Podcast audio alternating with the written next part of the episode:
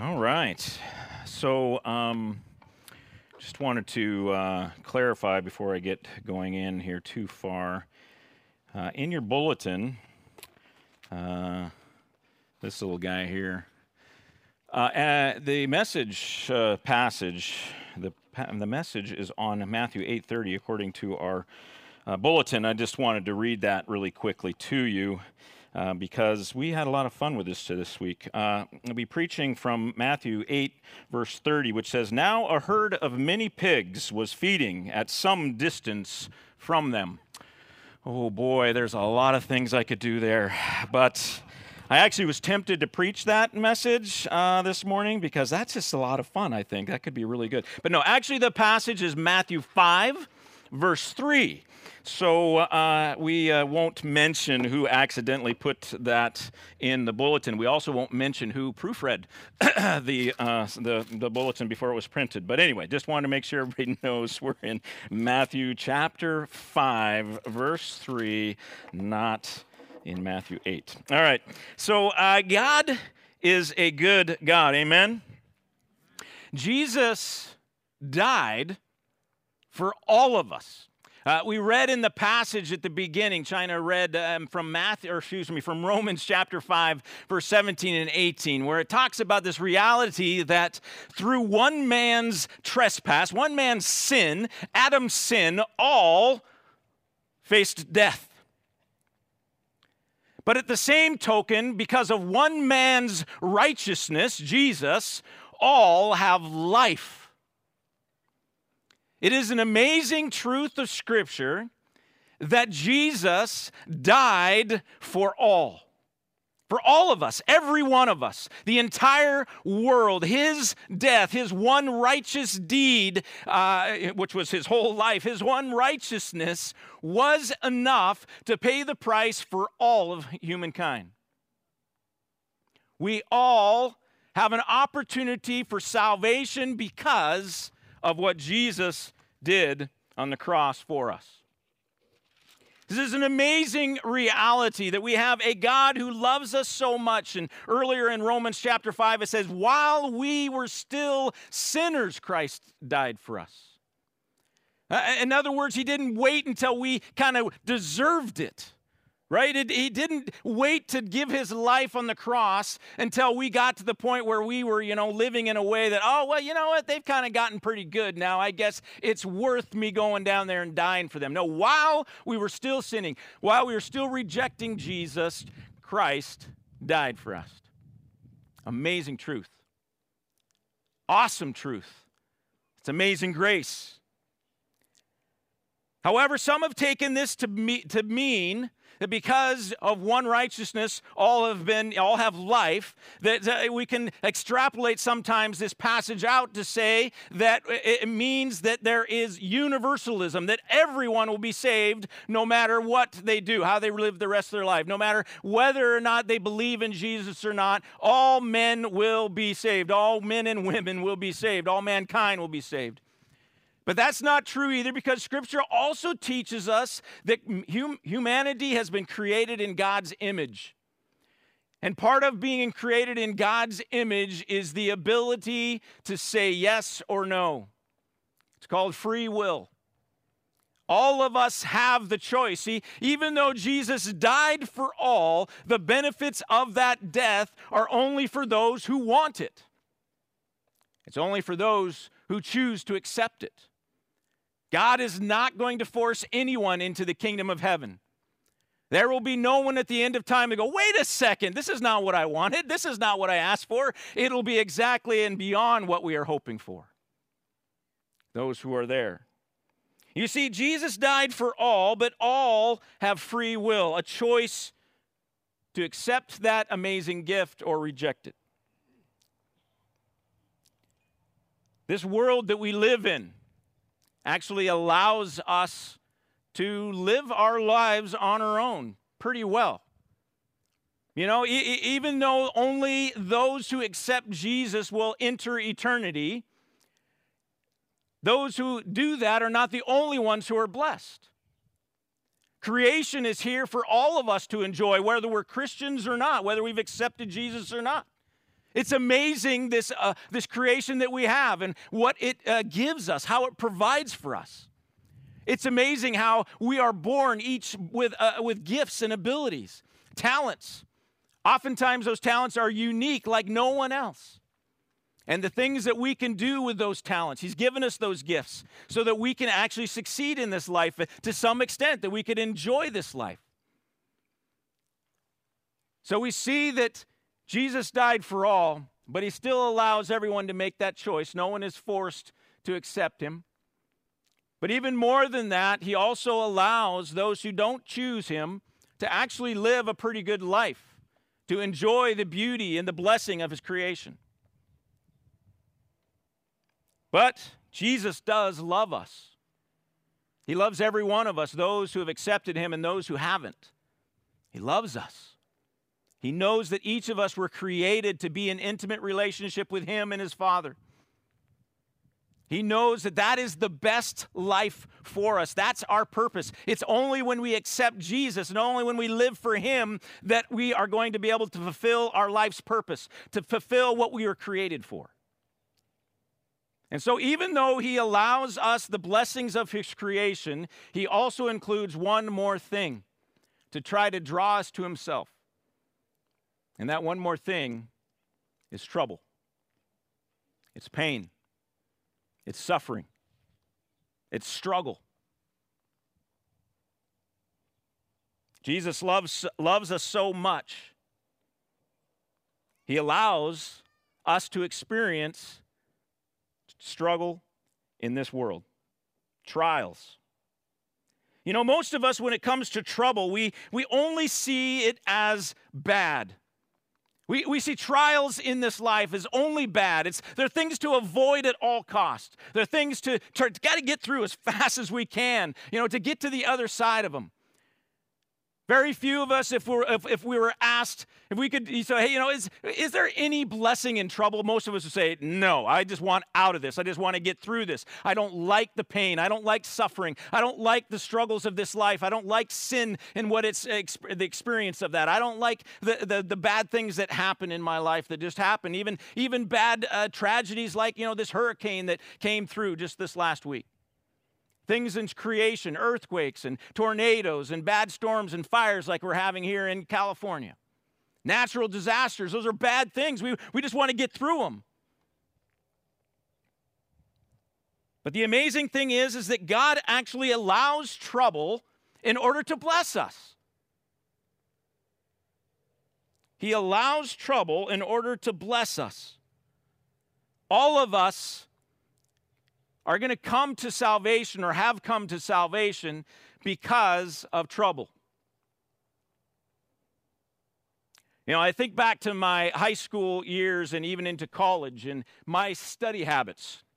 I uh, was a, a B student.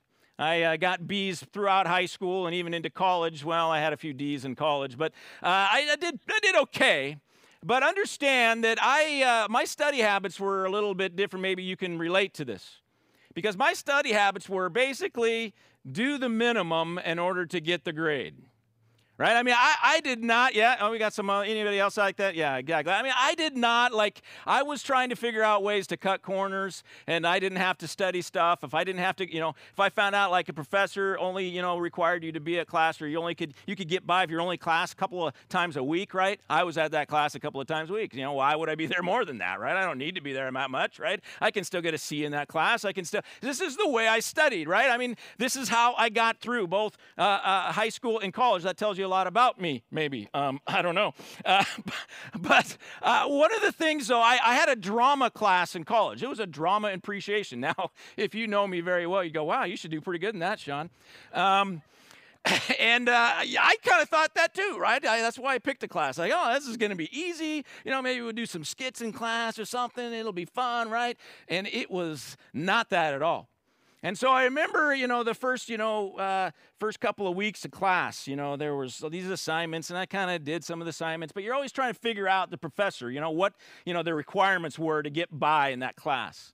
And, and so I, I just kind of like feeling it all out, and I never really knew until the first test right? You get to that first test and you get through that. You see how you do in the test, and it tells you a lot about, okay, what I need to do next, right? So I get to the first test and I like, I failed. I mean, I failed, failed like this first test. And I mean, I mean, there were questions on that test. I remember sitting there taking the question, the test, going, I have never heard that name before. Where did that come from, right? And and I, you know, I'd done a little bit of studying in it, so I was really shocked. But uh, the amazing thing about that failure in that test was that it caused me to go, okay, I got to do something different. Right? And so that I could try to adjust my study habits in order to get to the next level. And, and this is the reality of life. This speaks to our reality of life. We have a tendency of human beings to kind of just go along in the way that we've learned to kind of live life. And it works. And as long as it's working, as long as everything's kind of happening and everything's pretty good, we just keep doing it week after week after week. It's no big deal, right? But it's when something bad happens. It's when we fail the test. It's when something horrible all of a sudden comes out of in, in our life that we stop and we go, "Whoa. Maybe I need to do something different." And this is exactly where the blessing of trouble comes from. When we face struggle, when we face trials, when our life all of a sudden starts to get very painful, it causes us to step back and say, okay, what is life really about? Or what am I actually doing here? The blessing of trouble is that it confronts our actions and our perspectives that may not be true. It reveals also the world's corruption. And it causes us uh, or gives us an opportunity to make a change. These blessings of trouble, we see eight of them in the Beatitudes in Matthew chapter 3. Matthew chapter 3 is known, of course, as the beginning of the Sermon on the Mount, and it's the Beatitudes. The blessed are this week poor in spirit. Each of these beatitudes, uh, this has kind of been my uh, the definition that I've come up with as I looked at this. Blessed, the uh, beatitudes are blessed attitudes resulting from real life experiences that are usually painful. Beatitudes are blessed attitudes that come from real life experiences that are usually painful. See, we don't strive for these Beatitudes. They're not something we strive for because they're painful. You know, it's like, oh, I, I want to be poor in spirit. Yeah, how do I get that, right? And sometimes we look at that, right? Sometimes we look at these as if there's something to strive for. It's something we can accomplish. You know, us as Christians, you know, we, we come into, you know, into Christ, we bow our knee to Jesus as Lord, and oh, okay, now we beatitude. Oh, I want to have these. Look at these great things. I, I get the kingdom of heaven. Oh, I want that. And so I'm going to try to be poor in spirit. But they're not something that we can strive for. There's not something that we can cause to happen. Because there's something they, they are things that happen to us that are outside of our control. By very nature, that's what they are. They're attitudes that result from a real life experience that are usually painful. Not always painful, but most of the time they are. It would be my guess that no one has come to a believing faith in Jesus without one of these eight Beatitudes, without one of these painful experiences happening to them, where they've been forced to step back and go, oh, what is life really all about?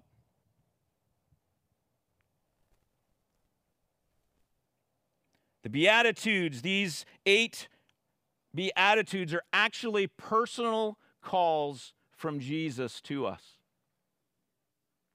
You see, Jesus gives us creation, and it all points towards Jesus, right? It all saying, hey, there's a creator out there. This is beyond what we can do as humanity. This is amazing. It's I, can, I don't understand how it all works. And so it kind of points to a creator. But if that's not enough, if we're just going to use the blessings of creation for our own good and for our own uh, uh, success rates or whatever, then, then Jesus also will give us trouble. He will also allow these struggles to happen to our life because that's a personal call where he's saying, No, no, no, wait, you're missing it. You're focusing on the creation when you need to be focusing on the creator. You're thinking this is all about you when it's really all about me. These Beatitudes are confrontations with a corruption in our world, and they cause us to reevaluate our lives and our perspectives. But they're also opportunities to know and get to know more personally the Savior of the world. Even those of us who have already accepted Jesus, as our Lord and Savior, we will still experience these at times. We will experience, I mean, we, we're still going to run into one of these Beatitudes, one of these confrontations with the world at some point. And Jesus will continue to call us deeper into that relationship with Him, more intimacy and understanding and more enjoyment of that relationship. And with that confrontation and with that opportunity, we then still have a choice that free will of what we're going to do about it. Will we continue to keep fighting alone or will we surrender to Jesus? So now let's get into with that intro for the Beatitudes and this new series we're heading into, let's get into poor, the poor in spirit. Again, Matthew 5, verse 3 Blessed are the poor in spirit, for theirs is the kingdom of heaven. In this beatitude, we see that the world is filled with success and all kinds of success wealth of all kinds, right? It's not just about having a lot of money or having a lot of things. This beatitude is talking about the confrontation that we have with failure. See, the fact is that most of us, when we start our lives, we are looking to the future always. We're looking about how do we, how do we get, how can we be successful in this world? Oftentimes, for us as Americans, success has money in it, or some kind of power that comes from having that money, or some kind of security that comes from that. Some of us, it's about family and having a certain family dynamic, or enjoying a certain family, or creating a family at some day, at some point in our lives. Some of us is about, you know, just relationships with others, and uh, maybe even about reputation having people that look at us a certain way or, or, or, consider us to be you know special in some way Others of us, it's about influence or impact in the world or leaving some kind of legacy. These are the things that we look at in our world as ways to be successful. These are the things that we strive for. These are the things that are blessed, given to us, you know, because of, of God's amazing blessing of creation. The fact that He gifts us and gives us talents and abilities so that we can be successful in this world. These are things that we find our identity in the things that we place a sense of success in. But all of us, if we're living our life for the world, for these things, for this kind of success, this worldly success, there will come a point, most likely, where we will face failure. Where we will realize that what the, the dreams that we have are not attainable where we realize that what we were hoping or what we were looking to as the meaning of life or what we were hoping and me would be the, our success in this world all of a sudden is taken from us or it's proven that there's no way it'll ever happen. From a pastoral standpoint i think of some of, uh, uh, some of my friends who had plans of being a pastor and then at some point in their life they had a divorce and it just kind of ruined it all and they felt like oh my gosh i can never be a pastor now because i've gone through a divorce uh, you know, in a funny way, I, look, I remember back to when I was a high school and think, thinking I was going to be an NBA player someday. I mean, look at me, right? You know, that was stand in front of the mirror and like, ah, no. Uh, but, you know, we all are confronted with this. Those of us who get to the point maybe of retirement and where our whole life has been about our job. I, I've known so many pastors who their whole life has been about their identity is so wrapped up in being a pastor and then they get to that point where they should be retiring and they fight it and they fight it and they fight it because they can't vision themselves of being anything else but a pastor so, even the good things that we can do in this world, right? The, the, the, the, sweet things, the godly things that we can do can, can be a replacement for where we should be focused, which is Jesus.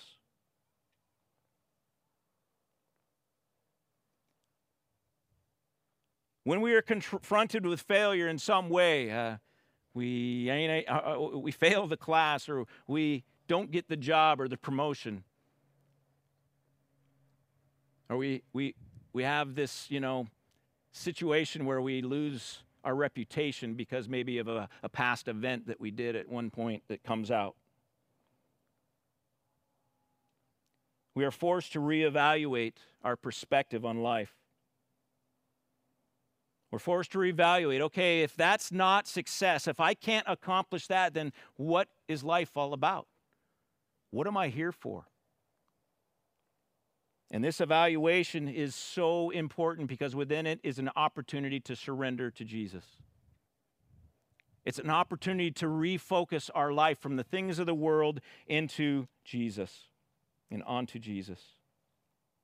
Now, some of us, when we faced failure of our dream, for the failure of our idea of what success is, failure of who we thought we were, some of us try again or try in a new way. Oh, oh, oh, you know, we're just not going to give up. We're just, you know, the only way to do this is per, through perseverance. Yeah, I get knocked down, but I pick myself back up and I go at it again. And so some of us will just continue to fight over and over and over again. We will face failure and we'll get up and, uh, nope, that's not uh, the end. I'm still heading in the same direction. And a lot of times in our world, we, we highlight that, we celebrate that. You know, the people that continue to, they're just, they're just so stubborn. They're not giving up on it. They're going to continue to seek that success, seek, seek that dream.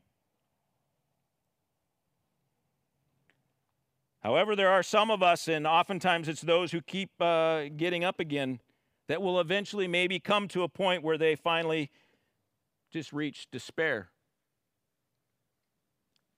And they realize there's no way they will ever be able to be successful in the way that they had hoped they would be successful. There's no way that they're going to be able to enjoy the dream. It is these people that will find blessing. It is these people when they turn and seek Jesus that will be able to enjoy the blessing that is described in this beatitude because they will become poor in spirit. You see, the poor hear the call of Jesus and they respond. In the midst of the trial and in the midst of their despair, they hear Jesus' voice, who says, I'm the reason. I'm here for you. I love you.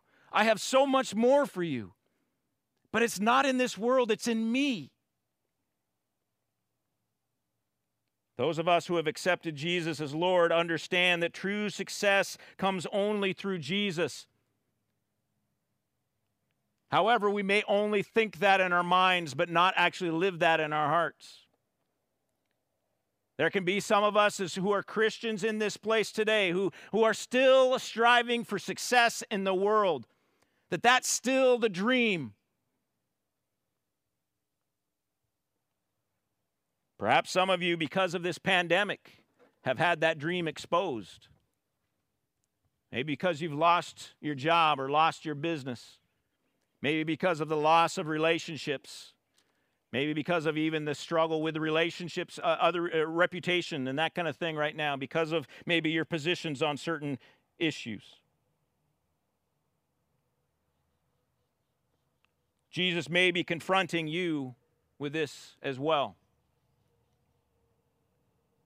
But the reality is, true success comes only through Jesus. And if we're looking for success in anyone else, it will fail. We cannot be successful on our own. John 15, 5 talks about that we can do nothing unless we are in the vine, unless we are with Jesus, unless we have Jesus. Isaiah 64, 6 says that all of our, even our righteous acts, are filthy rags without Jesus. Jesus is the one who is righteous. We can't do it alone, only He can. We, he, what we desire and what we put our hope in in this world will not last, only He will.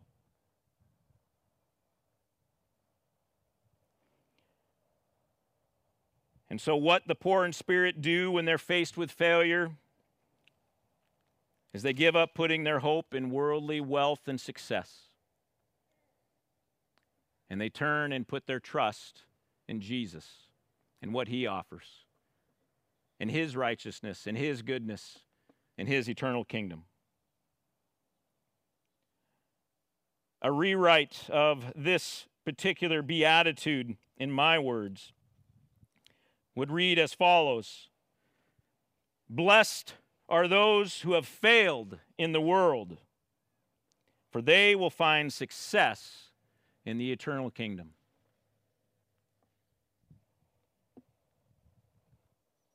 So, what about you? Have you been confronted by failure?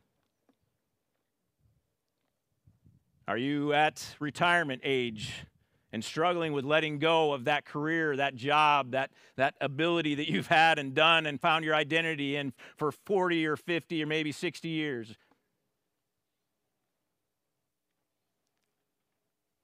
Maybe you're a young person and you're just starting getting getting things going and you still got big dreams for the future, but you're also already starting to run into trouble as you have a hard time maybe getting into that school that you wanted to get into or you're having a hard time getting that you know uh, that step that foot in the door in order to get that career and that job going in the direction you want.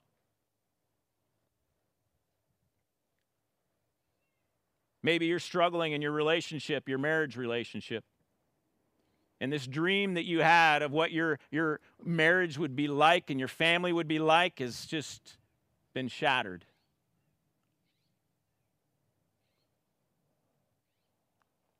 Are you being confronted by failure?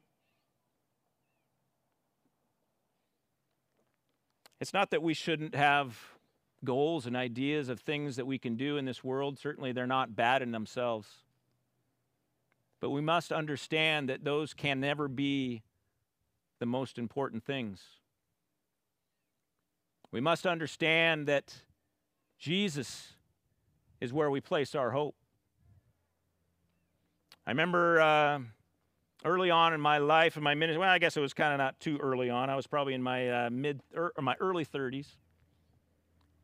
And I was kind of late to the game. I knew God had called me to be a pastor when I was probably, you know, 10 years old, but was kind of late to the game actually getting into a full time position, so I didn't even finish my schooling until I was 32 years old. So I got done with my schooling and I was all ready to be a pastor. I'm like, all right, here we go. I'm excited. I'm ready to go. I'm this is all, you know, this is what I you made me for, God. I'm ready to go. This is gonna happen. I'm super excited. So I start sending out resumes. And right away, after I graduated, just a couple within a couple of months, I get two churches that I get into interviews with. And I'm down to the final two in both churches. Super excited. Think, oh, here we go. There's no way I've never missed on a on an interview. I mean, if they interview once they meet me, I mean, how could they say no, right? And uh, both both churches, I, they rejected me. And then it went dry. For the next two years, I didn't get a call. And I faced failure. I was like, I thought this is what God had called me to. I thought this is what my life was going to be, as I was going to be a pastor for the rest of my life. This was, gonna, this was the thing. And so, in the midst of that failure, I began to reevaluate my life. And I praise the Lord that He allowed this struggle to come. Because it helped me to recognize that my life is not about being a pastor. That's not most important thing. Most important thing is Jesus. And that I'd be his servant and I'd go wherever he goes and do whatever he says to do. And if that meant I had to be a grocery clerk for the rest of my life and just worshiping and, and serving Him on the side, then that's what I would do.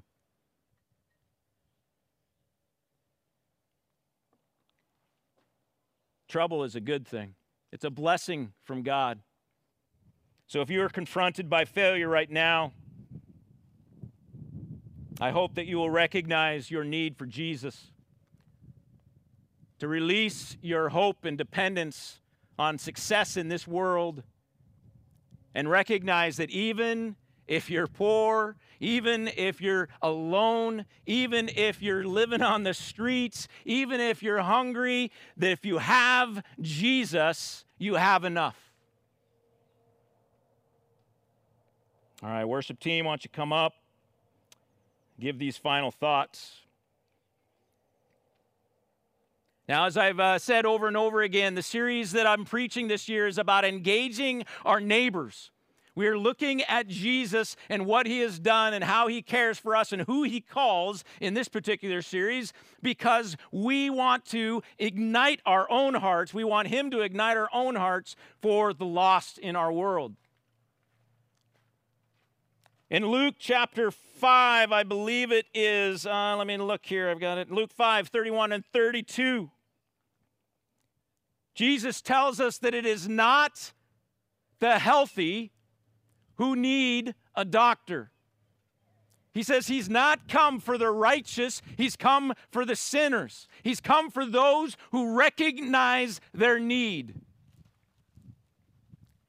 The evangelistic perspective that we get from each one of these Beatitudes and this one this morning is that we need to be looking for those who are facing trouble, who have been confronted by their own failure.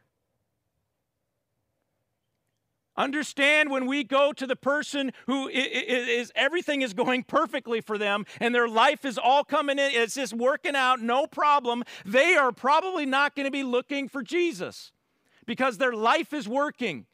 You know, drama class studying is going just fine so far. They haven't hit the test yet. But we as Christians, as we look around at our friends and family members, those who we work with, those we run into at the grocery store, we should be looking for those who have faced trouble or are facing trouble. So, the question are you engaging those who are hurting, who are broken, who are hopeless, who are in despair right now? Those are the ones that you need to look for. And when we look for those and engage in conversation with those who are, are facing this amazing confrontation with their own failure, we need to remember that the world is not the answer.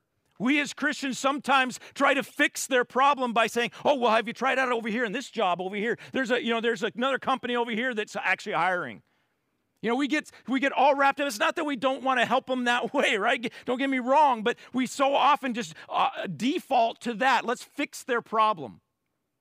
Let's give them, a, you know, a kind of hand up if we can.